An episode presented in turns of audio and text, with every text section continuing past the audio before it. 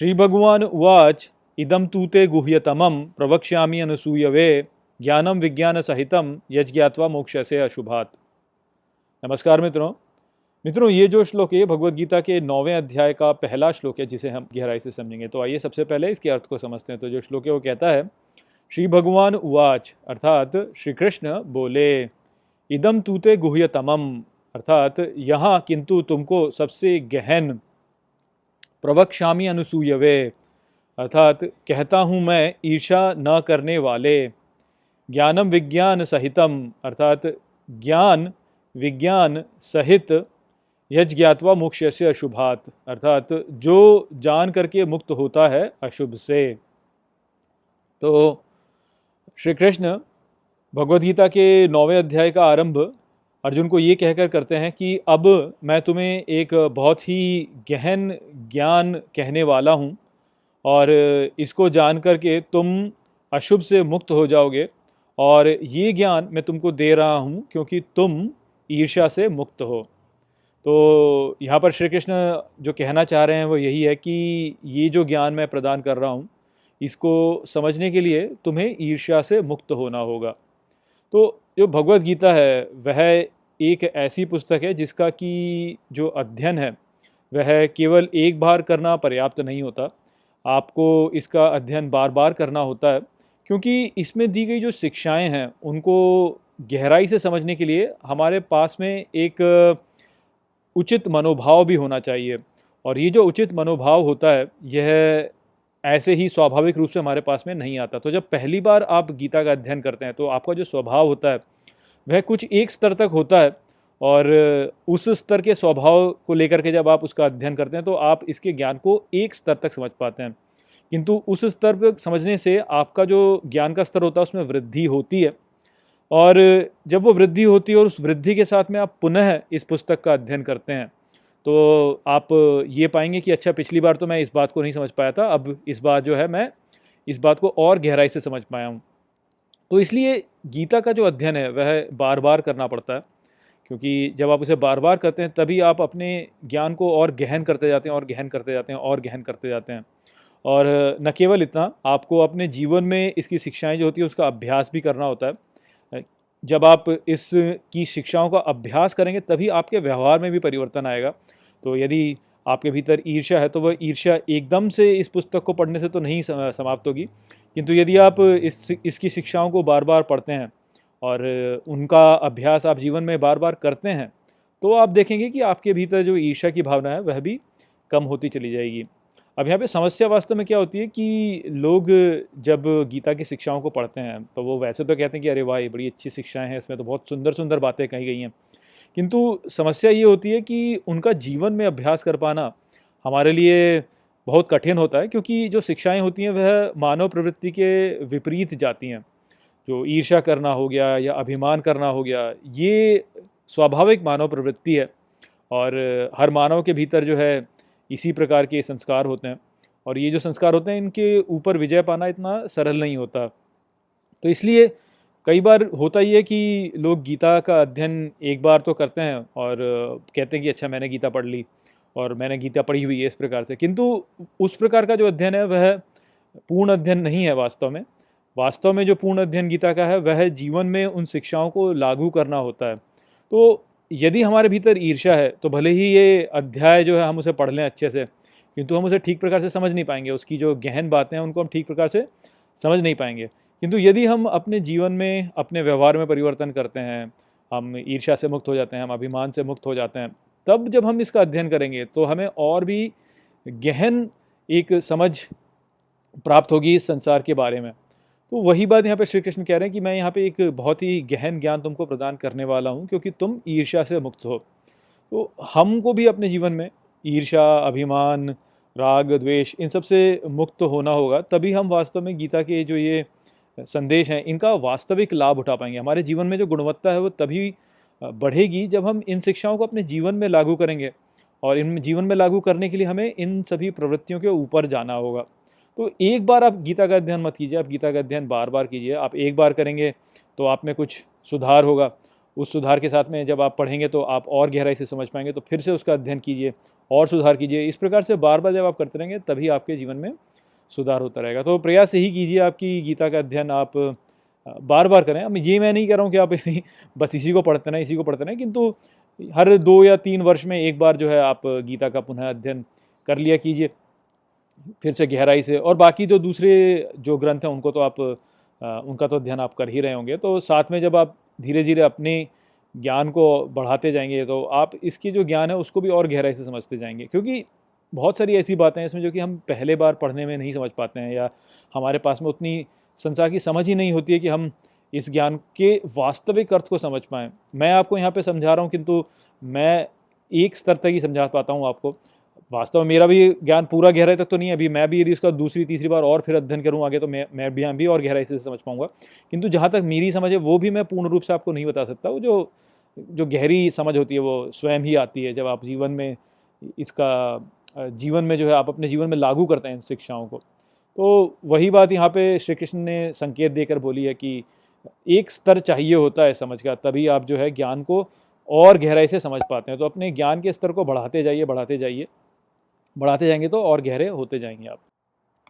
राजविद्या पवित्रम इदम उत्तमम प्रत्यक्ष अवगमम धर्म्यम सुसुखम कर्तुम अव्ययम।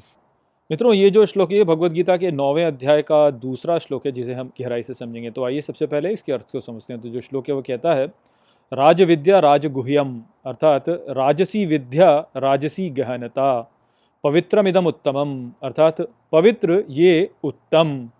प्रत्यक्ष अवगमम धर्म्यम अर्थात प्रत्यक्ष बोध धार्मिक को सुसुखम कर्तुम अव्ययम, अर्थात बहुत सरल करने के लिए चिरस्थाई तो यहाँ पर इस श्लोक में श्री कृष्ण कह रहे हैं कि ये जो ज्ञान मैं तुम्हें प्रदान करने वाला हूँ, यह राजा है सभी विद्याओं का और सभी गहनताओं का भी ये राजा है। यह सबसे उत्तम है और पवित्र है।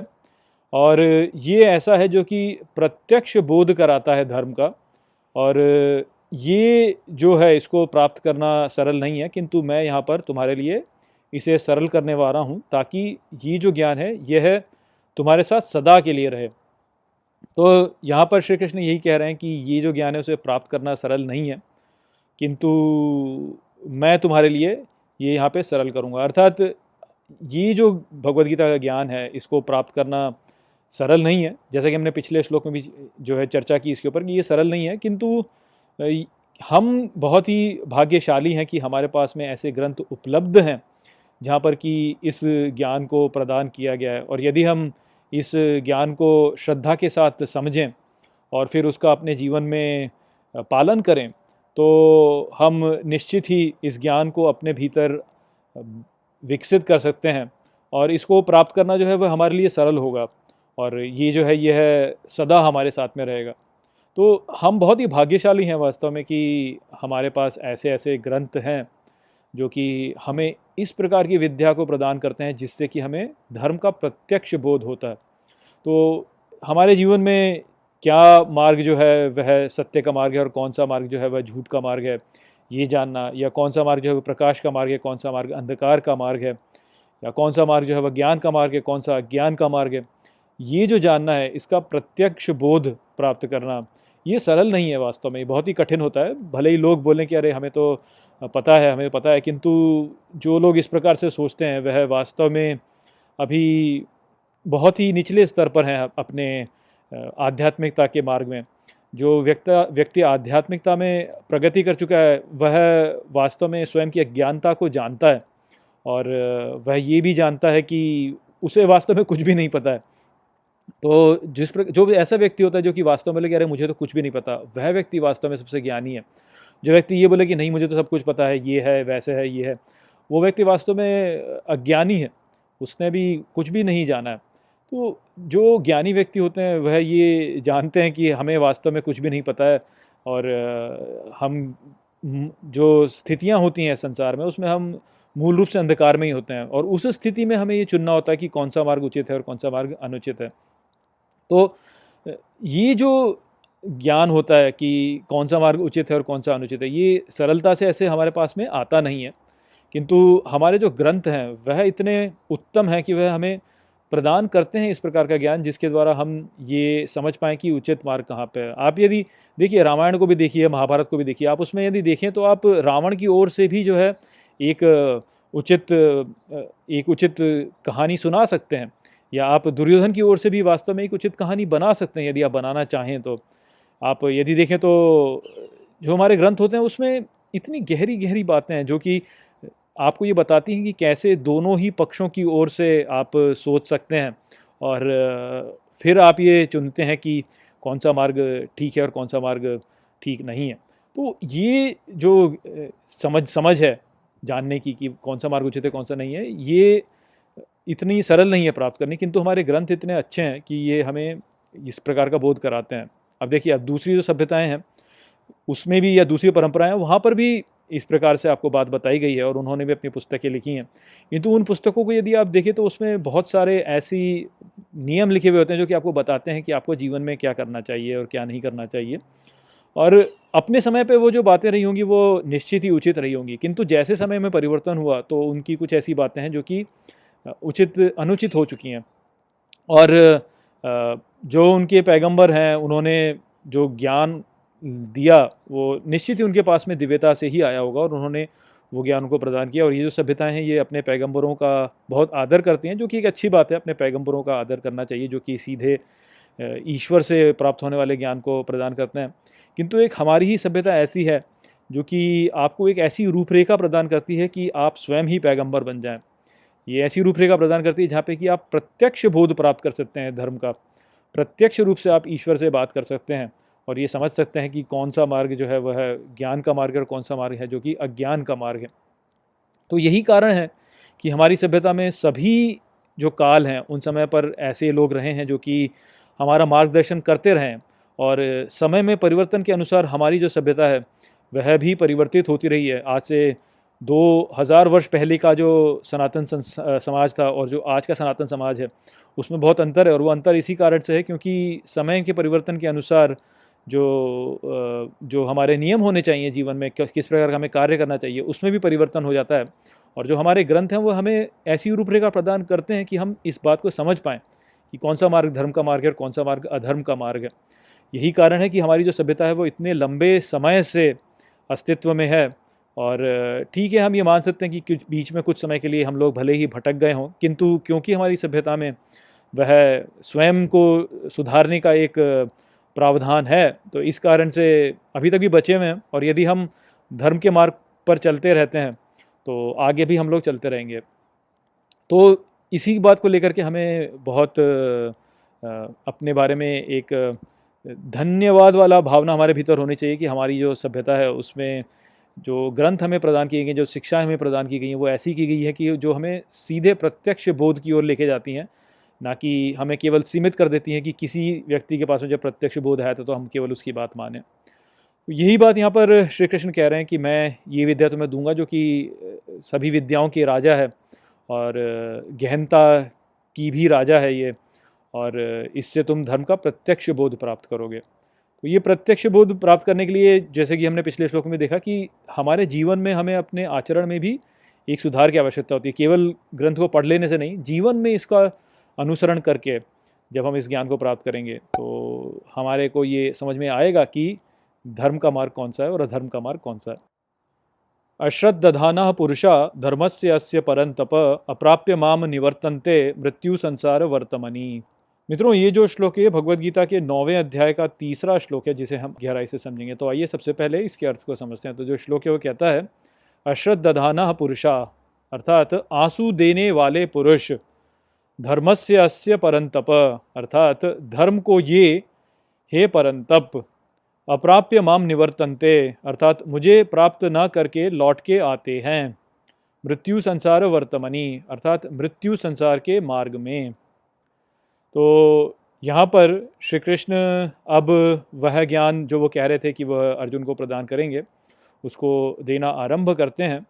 और सबसे पहले वो ये कहते हैं कि वह व्यक्ति जो कि धर्म को आँसू प्रदान करता है, वह मुझे प्राप्त नहीं करता और मृत्यु के संसार में वह बार बार लौट के आता है।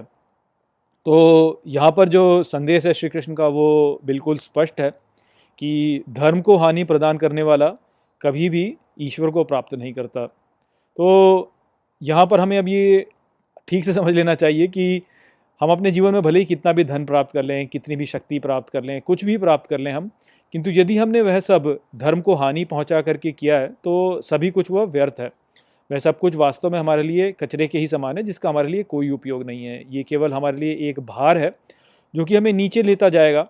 और, हम इस संसार में ही फंसे रहेंगे, यदि हम इस प्रकार से धर्म को हानि देते रहेंगे। तो ये एकदम स्पष्ट बात है। ये हमें एकदम गांठ बाँध लेनी चाहिए कि धर्म को हानि पहुँचा के हम कभी भी उत्तम की ओर नहीं बढ़ सकते। हम सदा नीचे ही गिरेंगे। तो इसलिए धर्म को तो हानि हमें पहुंचानी ही नहीं चाहिए। सदा हमें धर्म के साथ में ही रहना चाहिए। किंतु यहाँ पे जो प्रश्न उत्पन्न होता है वह यही होता है कि हम ये कैसे जाने कि धर्म वास्तव में कहाँ पर है। तो इसका जो उत्तर है, वो वास्तव में ये है कि हम सदा ही ये जानते हैं कि धर्म कहाँ पे है। किंतु हम उसको देखते नहीं हैं और भय के कारण या राग द्वेष के कारण हम उसके विरुद्ध हो जाते हैं। यदि हमें धर्म को जानना है तो हम अपने अंतकरण में झांकें तो उसे तुरंत पालेंगे।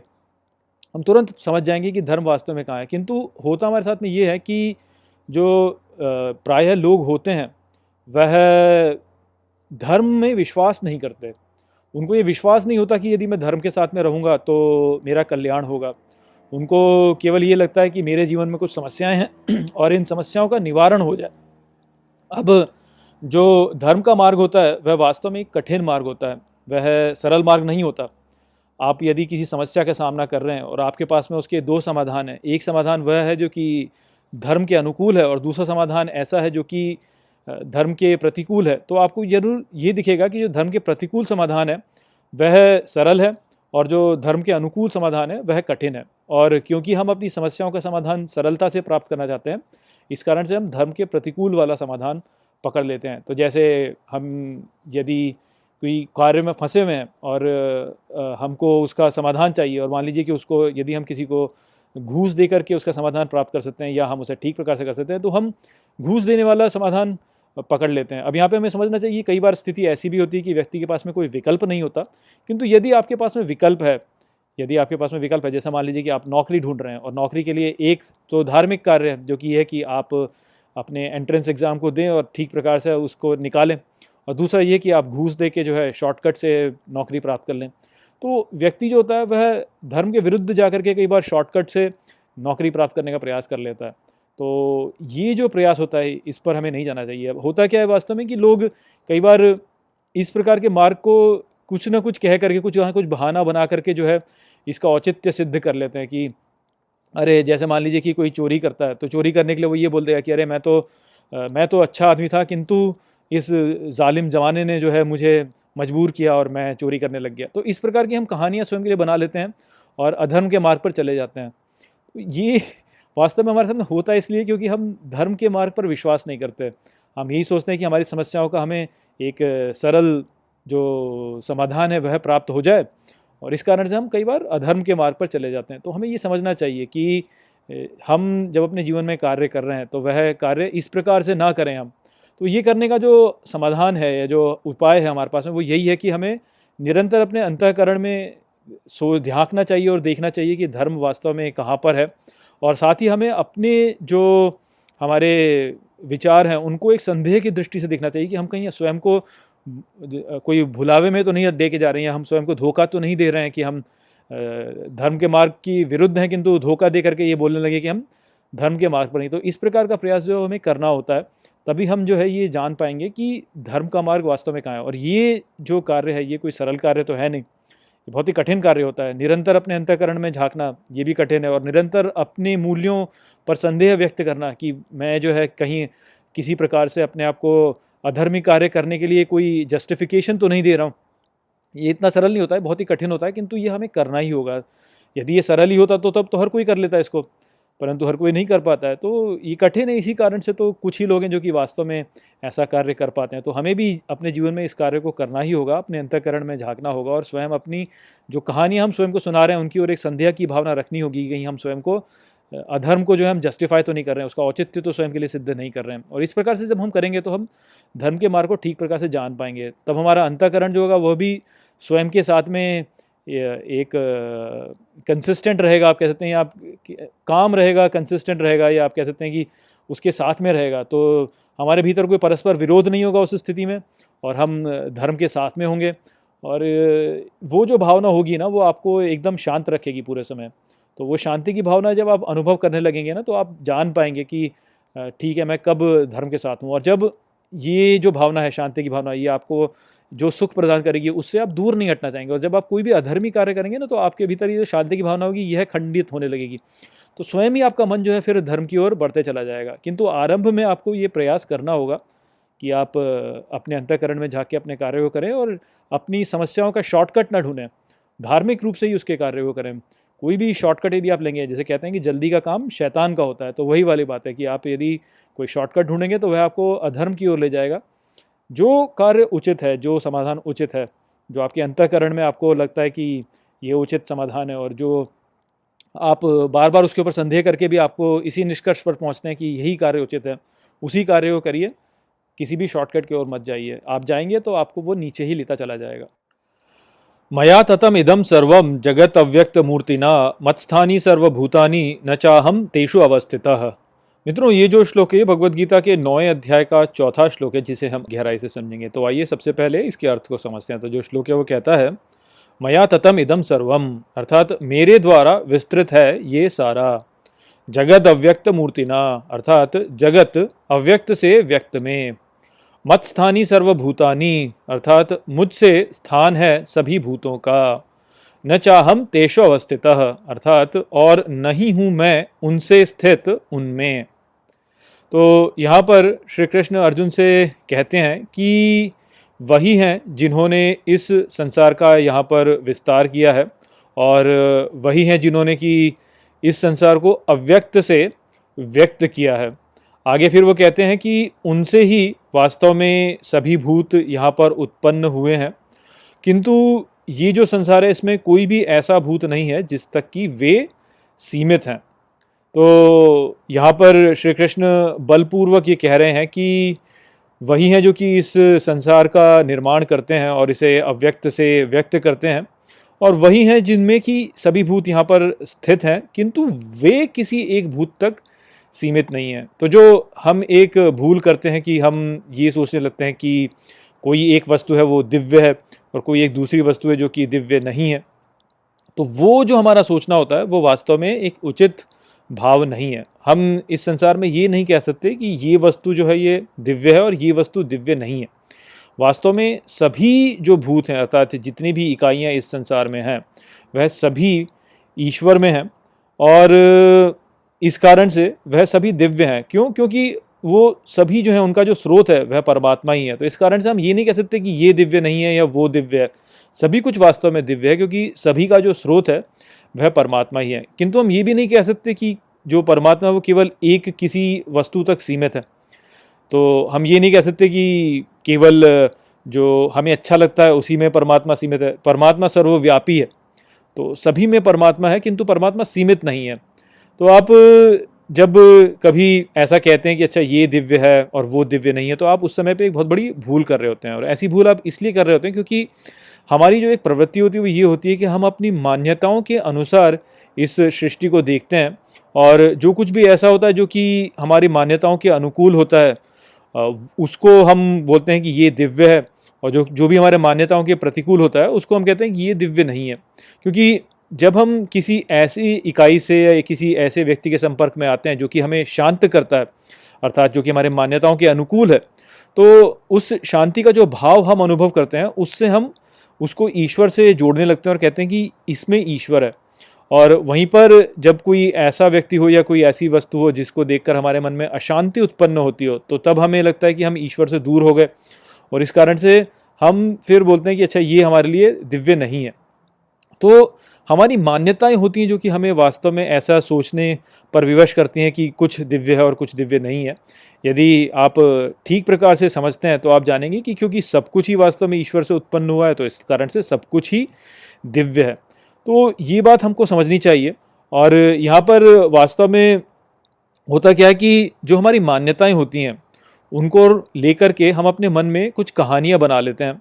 और ये संसार कैसा होना चाहिए, ये संसार कैसा नहीं होना चाहिए, उसको हम उस कहानी के साथ जोड़ करके देखते हैं। तो यदि कोई घटना ऐसी होती है जो कि हमारी मान्यताओं के अनुकूल संसार को ले जा रही होती है तो हमें अच्छा लगता है और हम शांत हो जाते हैं और हम कहते हैं कि, अरे वाह, ये तो दिव्यता बढ़ रही है या संसार में धर्म बढ़ रहा है।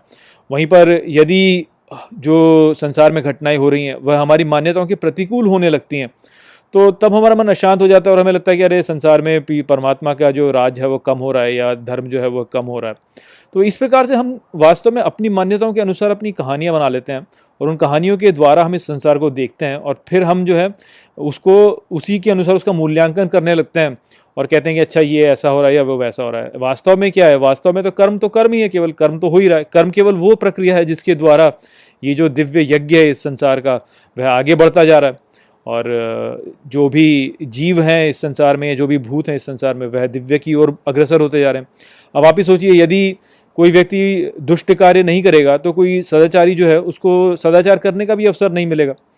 तो इस प्रकार से ये जब कोई व्यक्ति दुष्ट कार्य करता है और उसको ठीक करने के लिए जब कोई सदाचारी सदाचार करता है तो उससे हमें सीख मिलती है।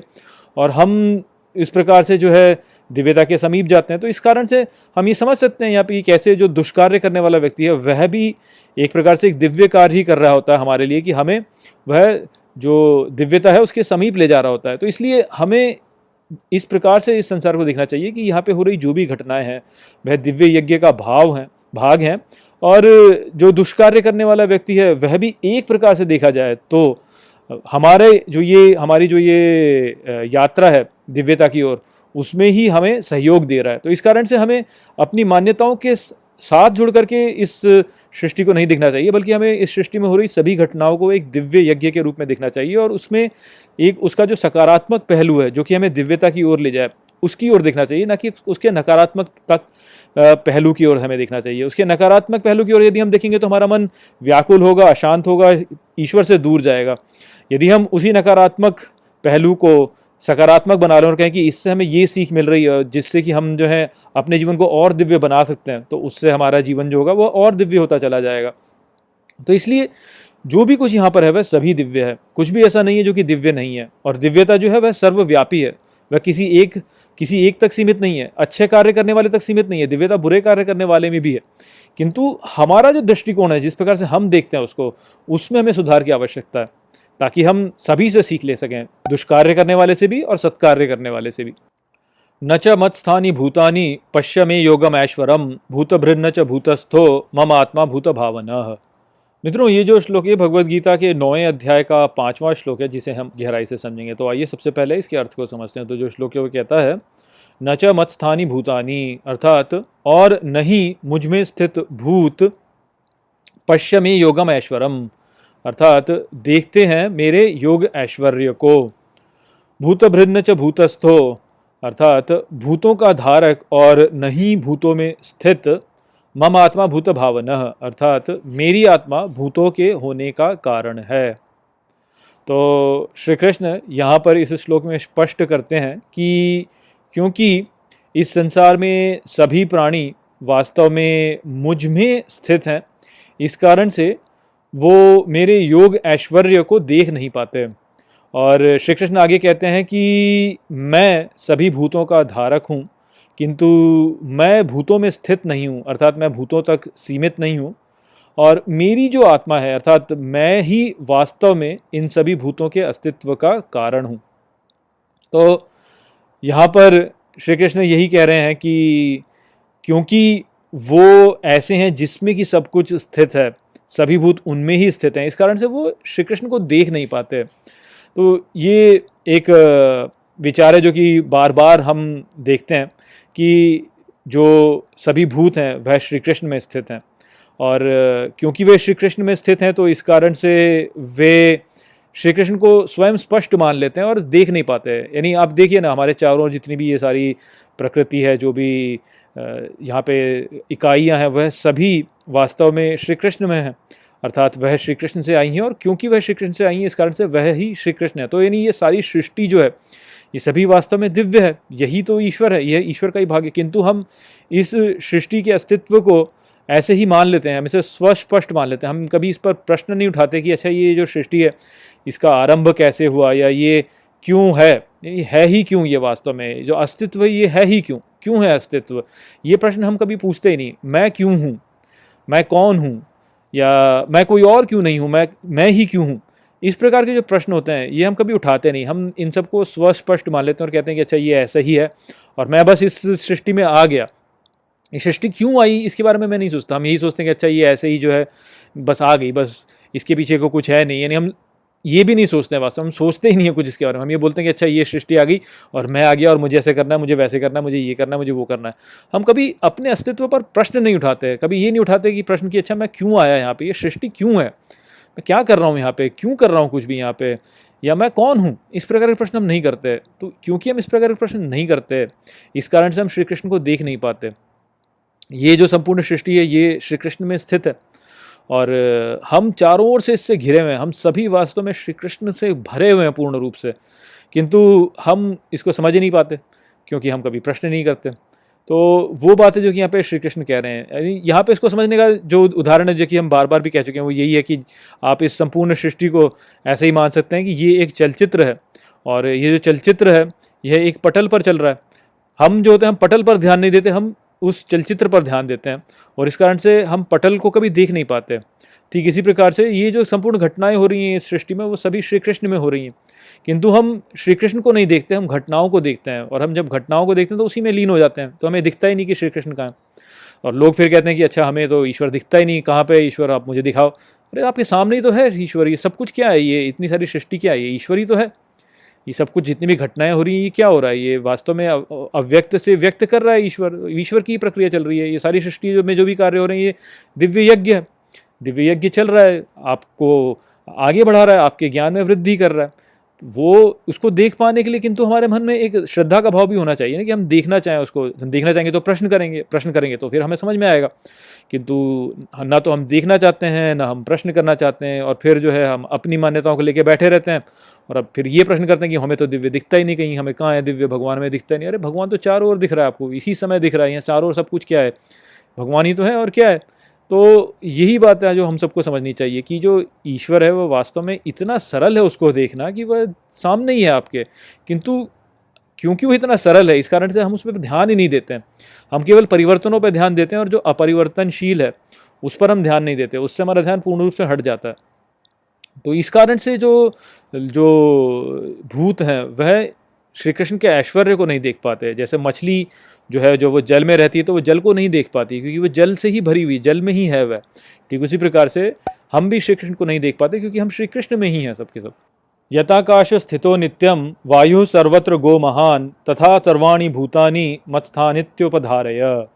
मित्रों, ये जो श्लोक है भगवदगीता के नौवें अध्याय का छठा श्लोक है, जिसे हम गहराई से समझेंगे। तो आइए सबसे पहले इसके अर्थ को समझते हैं। तो जो श्लोक है, वो कहता है यथाकाश स्थितो नित्यम।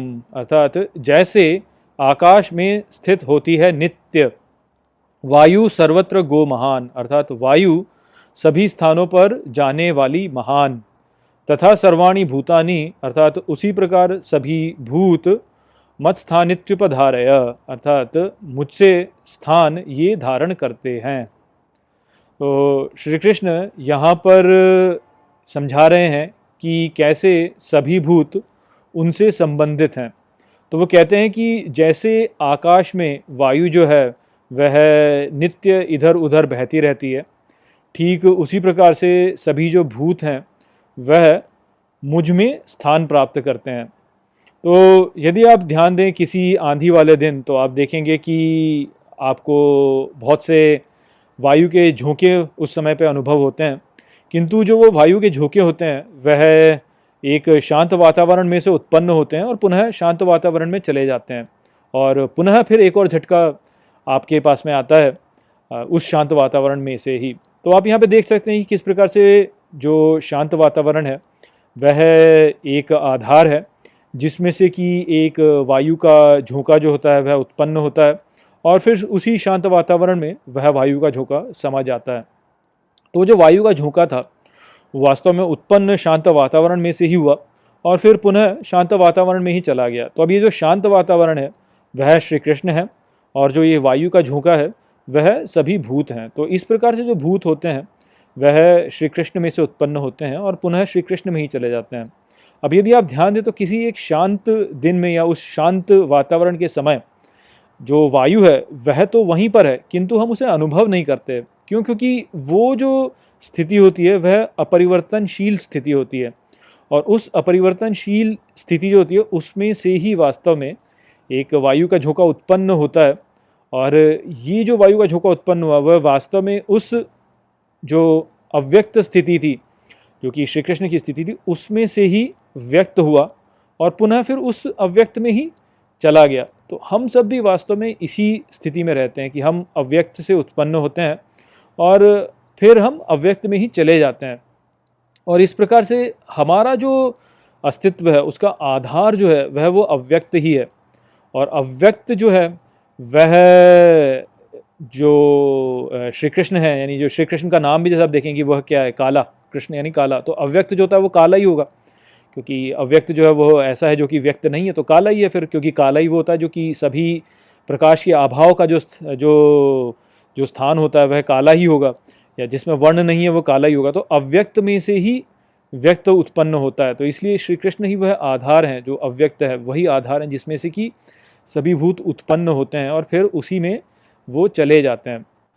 सर्वभूतानि कौंतेय प्रकृतिम यान्ति मामिकाम कल्पक्षय पुनस्तानी कल्पादो विसृजाम्य हम मित्रों, ये जो श्लोक है भगवदगीता के नौवें अध्याय का सातवां श्लोक है, जिसे हम गहराई से समझेंगे। तो आइए सबसे पहले इसके अर्थ को समझते हैं। तो जो श्लोक है, वो कहता है, सर्वभूतानि कौंतेय अर्थात सभी भूत, हे कौंतेय प्रकृतिम यान्ति मामिकाम अर्थात प्रकृति को जाते हैं मेरी कल्प क्षय पुनस्तानी, अर्थात कल्प के क्षय में पुनः उनको कल्पादो विसर्जाम्य हम अर्थात कल्प के आरंभ में सृजित करता हूँ मैं। तो श्री कृष्ण ने पिछले श्लोक में कहा कि कैसे वह जो है, वह शांत वातावरण है, और सभी भूत जो होते हैं, वह इस शांत वातावरण में उत्पन्न हो रहे वायु के झोंके हैं।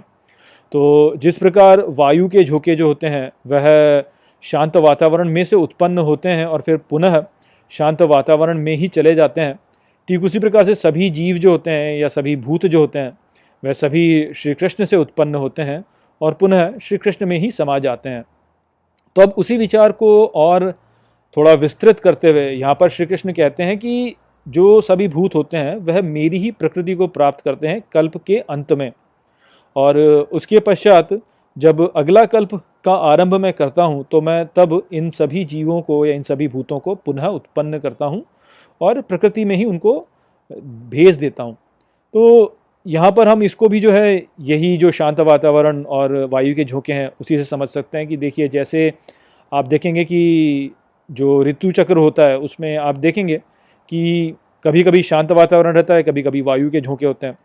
एक दिन शांत वातावरण रहेगा तो अगले दिन फिर वायु के झोंके आ जाएँगे, फिर अगले दिन फिर से शांत वातावरण हो जाएगा और फिर वायु के झोंके आ जाएँगे। तो इस प्रकार से ये जो चक्र है, शांत वातावरण से वायु के झोंकों वाला वातावरण या आंधी वाला वातावरण, इसमें ये जो चक्र है, ये चलते रहता है। अब जिस दिन आंधी है, उस दिन तो आप देखेंगे कि वायु के झोंके इधर से उधर आपको बार बार अनुभव करते रहेंगे आप। और ये जो वायु के झोंके होते हैं, हमने समझा कि ये सभी जो भूत हैं, वह हैं। तो जो वायु के झोंके वाला दिन होता है, जो आंधी वाला दिन होता है, वह ऐसा दिन है, आप उसको मान के चलिए, जो कि आप समझ सकते हैं कि जब ब्रह्मा के दिन में आप देखेंगे वह जबकि सृष्टि व्यक्त हो चुकी है। तो जब सृष्टि व्यक्त होती है, तब सृष्टि में गतिविधि होती है। गतिविधि कब होती है? गतिविधि तभी होती है जब उसमें ऊर्जा होगी। तो परमेश्वर इस सृष्टि में गतिविधि लाने के लिए उसमें प्राण फूंक देता है और प्राण फूंक करके उसके द्वारा गतिविधियाँ आरंभ होती हैं और सृष्टि में सभी भूत जो होते हैं वो एक दूसरे के साथ में परस्पर एक दूसरे के साथ में काम करने लगते हैं। और इसके द्वारा जो है सृष्टि में जो गतिविधियाँ होती हैं वो बढ़ती रहती हैं। तो ऐसे आप देख सकते हैं कि कैसे जो सृष्टि है वो व्यक्त होती है। ठीक उसी प्रकार से फिर जो शांत दिन आता है, उसमें भी आप देखेंगे कि वायु तो है ही उस समय पर भी वातावरण में, किंतु वायु जो होती है वह इधर उधर चल नहीं रही होती। वह शांत होती है, ऐसे ही स्थिर होती है। तो ये जो स्थिति होती है, यह सृष्टि के अव्यक्त वाली स्थिति है। जबकि जो ऊर्जा है, वह परमेश्वर ने वापस ले ली है और इस कारण से जो सृष्टि है, उसमें कोई गतिविधि नहीं होती तो वह अव्यक्त में चली जाती है। सभी भूत जो होते हैं, वह श्री कृष्ण में समा जाते हैं और इस प्रकार से सृष्टि जो होती है, वह अव्यक्त में चली जाती है और कोई भी गतिविधि तब जो होती है, वह इस सृष्टि में होती नहीं है। तो ये अव्यक्त होता है। तो इस प्रकार से जो गतिविधि है, वह बीच में कुछ समय के लिए नहीं होती है, उसके आगे फिर वह पुनः आरंभ हो जाती है, फिर वो कुछ समय के लिए नहीं होती है, फिर वह आरंभ हो जाती है। तो ये जो चक्र है, ये एक कल्प से दूसरे कल्प से तीसरे कल्प में ऐसे चलता रहता है, ये अनंत काल से चलता आ रहा है और अनंत काल तक चलता रहेगा। ये बात हमको समझनी चाहिए और इस प्रकार से हमें ये समझना चाहिए कि जैसे कहा जाता है कि हमें कहीं किसी गंतव्य पर पहुँचना है, हमें कहीं पहुँचना है, ऐसा कुछ भी नहीं है वास्तव में, हमें कहीं नहीं पहुँचना है, हमें जहाँ पहुँचना है हम वहीं पर हैं, हमें कहीं नहीं जाना है, वहीं पर हम हैं और हम जो भी हमें पाना है वो हम, हमारे पास पहले से ही है, हम केवल भूल जाते हैं कि हमारे पास में वो है और इसलिए जो कोई व्यक्ति जीवन में ये सोचता है ना कि अच्छा मैं ये पालूँगा, वो पालूँगा, ये कर लूँगा, वो कर लूँगा वास्तव में स्वयं को मूर्ख ही बना रहा है। क्योंकि ऐसा कुछ है ही नहीं वास्तव में। ये तो जहाँ है, वहीं है सृष्टि। बस इसमें बीच में ऊर्जा आती है तो ये सक्रिय हो जाती है, फिर इसमें से ऊर्जा चली जाती है तो ये निष्क्रिय हो जाती है, फिर से ऊर्जा जाती है, फिर सक्रिय सक्रिय हो जाती है, फिर से ऊर्जा चली जाती है, फिर निष्क्रिय हो जाती है। तो ये चक्र ऐसे ही चलते रहता है। इस चक्र में इस प्रकार से यदि आप फंसे रहोगे तो आप फिर कष्ट ही झेलोगे। तो इसलिए जो ज्ञानी व्यक्ति होता है, वो इस बात को समझता है कि ये जो चक्र है, ये ऐसे ही चलते रहेगा। और सभी के सभी जो भूत हैं, वो वास्तव में कहीं गए नहीं हैं, ना ही वो कहीं जाने वाले हैं। वो वहीं पे हैं जहाँ पे वो थे वो वहीं पे रहेंगे, कहीं नहीं जाने वाले हैं वो। उनकी स्थिति जो है वो श्री कृष्ण में है और श्री कृष्ण जो है वह परिवर्तनशील अव्यय है। तो वहाँ से कहीं भी कुछ नहीं होने वाला। ये जो परिवर्तन हम देखते हैं, केवल एक छलावा है हमारे लिए, जो कि एक प्रकार से देखा जाए तो हमें केवल इस संसार में ऐसे ही लगाए रखता है। किंतु वास्तव में कुछ है नहीं, सब कुछ वैसा का वैसा ही है। तो यदि कोई भी आपको वैसे कहता है कि नहीं, हमारे जीवन का लक्ष्य ऐसा है और वैसा है और हमको जो है ये पाप प्राप्त कर लेना है या वो प्राप्त कर लेना है तो ऐसा कुछ नहीं है। जीवन का लक्ष्य केवल एक ही है कि हम ये जान लें कि हम कौन हैं और हम अपनी स्थिति को जान लें। जो स्थिति हमारी है वो है, वही है, वैसी ही है, वैसी ही रहेगी। हम केवल भूल गए हैं उसको तो उसको पुनः याद कर लेना। केवल वही हमारे जीवन का लक्ष्य है। बाकी और ये प्राप्त कर लेना, वो प्राप्त कर लेना, ये केवल स्वयं को मूर्ख बनाने वाली बातें हैं, ऐसा कुछ नहीं है। हम जहाँ पे थे, वहीं पर हैं। और जो हमें प्राप्त करना है, वो हमारे पास पहले से ही है। हम केवल भूल गए कि हमारे पास में वो है। तो बस उसे स्मरण में लेके आना है। स्मरण में लेके आएँगे तो स्वयं जान जाएँगे उसको। तो ये जो चक्र है तो चलते रहेगा, ऐसे ही चलते रहेगा। अनंत काल से चलता आ रहा है अनंत काल तक चलता रहेगा। ये कहीं नहीं जाने वाला है, ऐसा कुछ नहीं होने वाला है। तो इसलिए अपने मन को शांत कीजिए और देखिए कि कुछ नहीं होगा। सब ठीक है, सब ठीक ही है। कभी भी कुछ गड़बड़ नहीं होने वाली है। तो बस इस बात को यदि आप ध्यान रखेंगे तो मन आपका शांत रहेगा। तो वही बात थी जो कि यहाँ पर श्री कृष्ण ने अर्जुन को बताई। आशा करता हूँ कि मैंने इसी को आपको अच्छे से समझा दिया होगा। नमस्ते।